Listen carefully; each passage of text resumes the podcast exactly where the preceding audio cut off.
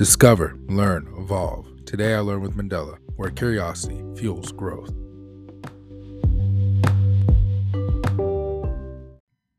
How do I deal with setbacks, failures, delays, defeats, or other disasters?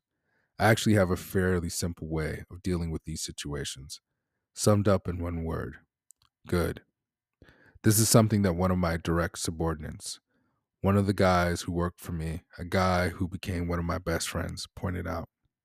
He would pull me aside with some major problem or some issue that was going on, and he'd say, Boss, we got this thing, this situation, and it's going terribly wrong.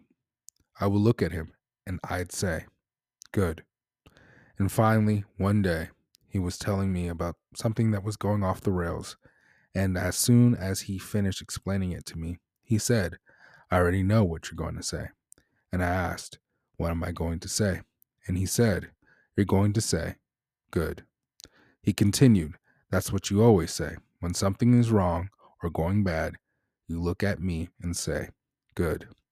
And I said, Well, I mean it, because that's how I operate. So I explained to him that when things are going bad, there's going to be some good that will come from it. Oh, mission got canceled? Good. We can focus on another one. Didn't get the new high speed gear we wanted? Good. We can keep it simple. Didn't get promoted?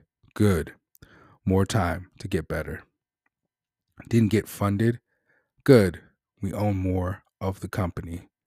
Didn't get the job you wanted? Good. Go out, gain more experience, and build a better resume. Got injured? Good. Needed a break from training. Got tapped out? Good. It's better to tap out in training than to tap out on the street. Got beat? Good. We learned. Unexpected problems? Good. We have the opportunity to figure out a solution. That's it. When things are going bad, don't get all bummed out. Don't get startled. Don't get frustrated. No. Just look at the issue and say, good. Now, I don't mean to say something trite. I'm not trying to sound like Mr. Smiley Positive Guy. That guy ignores the hard truth. That guy thinks a positive attitude will solve problems. It won't. But neither will dwelling on the problem. No, accept reality, but focus on the solution. Take that issue, take that setback, Take that problem and turn it into something good. Go forward. And if you are part of the team, that attitude will spread throughout.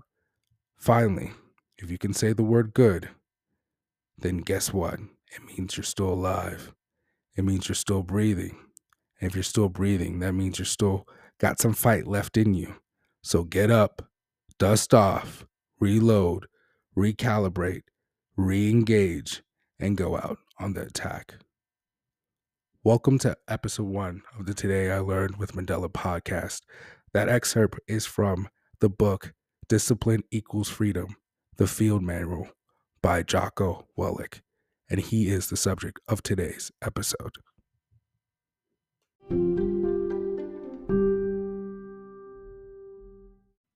Jocko Willink is a United States Navy SEAL officer best-selling author, and renowned leadership consultant.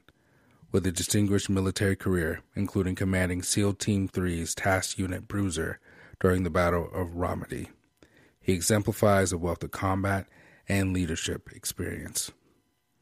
In 2023, the word good in the speeches of Jocko Willink profoundly impacted my life in a remarkable manner. Simplicity yet depth of the word good, as emphasized by Willink, became a mantra guiding my mindset and actions. Willink's insistence on finding the positive in every situation, regardless of its difficulty, transformed my perspective on adversity. Overall, the combination of the word good and Jocko Willink's speeches served as catalysts for personal growth and development in 2023.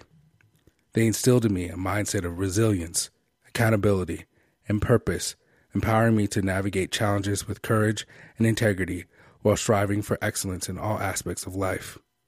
Discipline Equals Freedom, the Field Manual, encapsulates those lessons and the passages I've selected will aid you in your journey.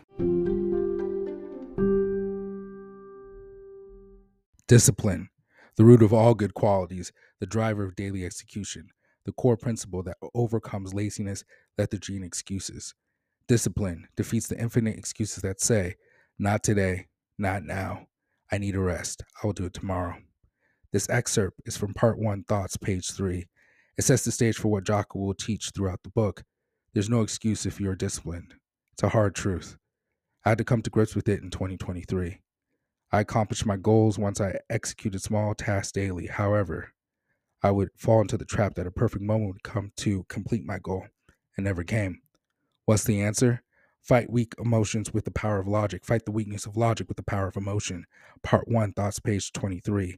The battle's within your mind. I have searched for the shortest amount I can fill in the blank, only to come to the same conclusion. I have to be disciplined to reach my goals.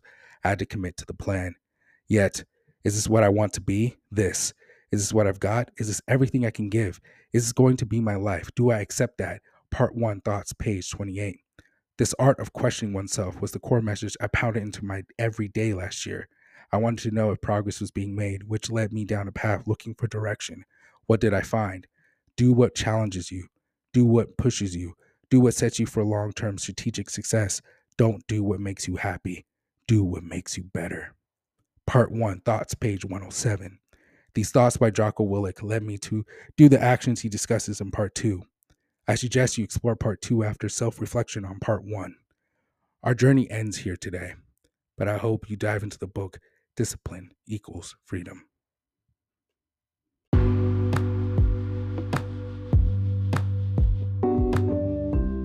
As we conclude this episode of Today I Learned, please continue the journey with us on your favorite podcast platform.